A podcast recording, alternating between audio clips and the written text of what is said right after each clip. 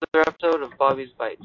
I'm really sorry for the late publication of this of this episode, and also I'm sorry that it's going to be a short one because, well, fortunately, it's this Shabbos is my ufruf, so I'm really excited.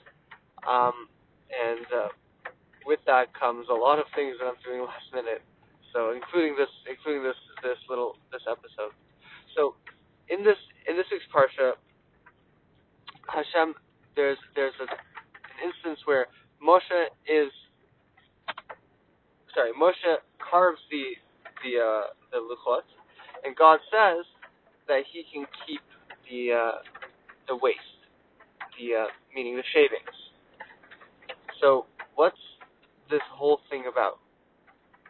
Well, the shavings are, you know, they're a part of it, right? So the Rebbe in the Sikha goes through different instances where one is allowed to keep the the the what's it called? One of somebody is allowed to keep the shavings or the the waste from the production of a product, like a tape, like uh, somebody who's laundering the the threads that come out, they can keep them. But somebody who's actually you know making something like like a cloth, they can't keep it.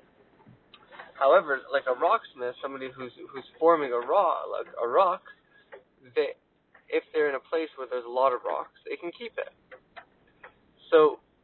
What what is it here when when there when Moshe's in the desert, lots lots of rocks, so he can keep the the the, the shavings from the rock.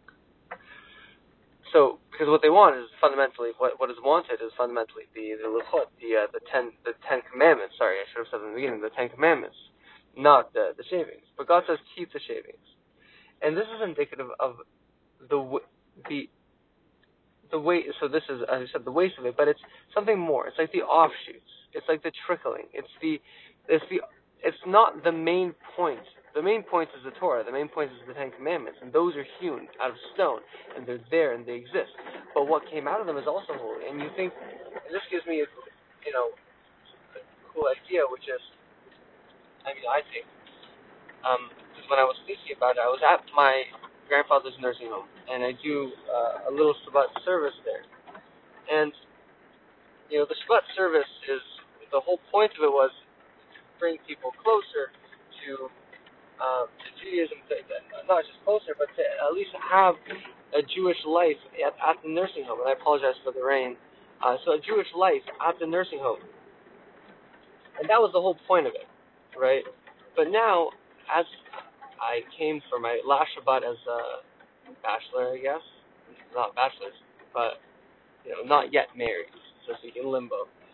Um, I was greeted by everyone. Everyone was so happy and so you know, uni- uh, united, and uh, they were really were happy for me, and I I was so you know overjoyed and just uh, it was really beautiful. And so what I'm saying here is, is the main point was the event, offshoots, the the the things that you that are hewn out of it, out of the main point, are these shavings, and these shavings are nonetheless beautiful. And God says keep them. Why? because you're not just there for the main point. The main point is the main point, but there's an there's eternal offshoots that carry on that are these relationships that we build with people, and and what we're doing. Sometimes we think the main point is is the whole of it, right? But and sometimes we miss the main point and we get stuck in the offshoots. So there's a balance to be had there. But nonetheless, with respect to Torah and mitzvahs, when you're doing something, something that is that is Torah and mitzvahs, that is the main point, yes. But there's things that trickle off from it that are ripples in the ocean that continue on forever, and you can delve in them forever. And even though there's plenty of rock around, there's none of them like this. So I want to say l'chaim to everybody.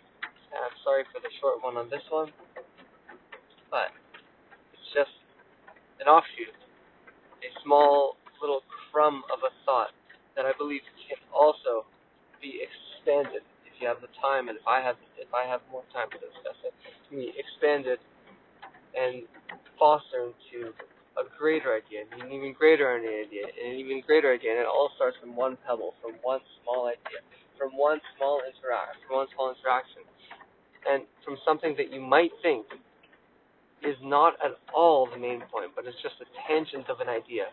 But from there spurs a whole new world, a whole new phenomenon, a whole new reality that you can engage in, that you can live in, and that you can thrive in. Time, guys, time, and I, next week I'll be in a maybe more stressful position than I am now, but I'm happy that I was able to record one. I'm sorry it's short, but nonetheless, as we're saying, even though it's small, even though it might be an offshoot, even though it might be a crumb, it's still something, and from there we can go further. It's a spring.